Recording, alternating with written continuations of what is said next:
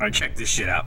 I get home and I'm watching the news and see the story about this 19 year old fuckhead that sticks his daughter in a goddamn microwave to make her quit crying.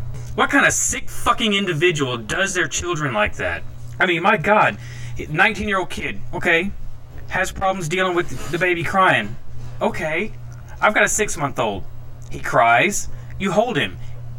He cries, you change him. He cries, you feed him. He cries, you put his ass to bed. There's no shaking the baby. There's no smacking the little fuckers around. There's no putting them in a fucking microwave. Are you kidding me? Then, to top it off, this dickhead is going to be a minister. Said that God ordered him to come to Galveston to get into the ministry. Well, you know, my wife and I were talking about it, and the one thing that we know this fucker is going to end up saying is, God told me to do this. What a fucking joke. You really want to get the Rev pissed off? Talk about hurting a fucking kid. Two month old baby girl. At two month two, excuse me, at two months old, I don't remember my son making a whole lot of noise. But uh, see, he was quoted as saying, uh, hold on, it's here somewhere. I gotta. He, he said that, that he tripped while carrying a pot of hot water to make coffee, and that's how the baby got burned. She has uh, internal injuries and third degree burns to the left side of her face and left hand.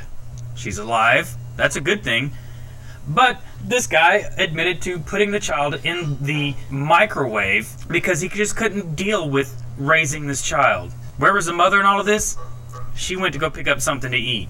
Oh my god, this has my blood boiling. We should find this guy. You with me?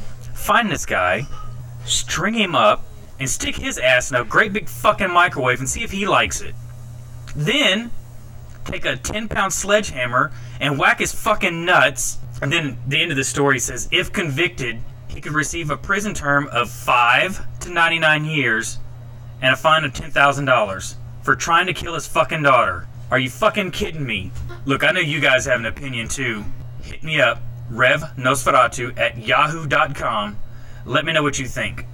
I got nothing else to say about this. The good Reverend is out.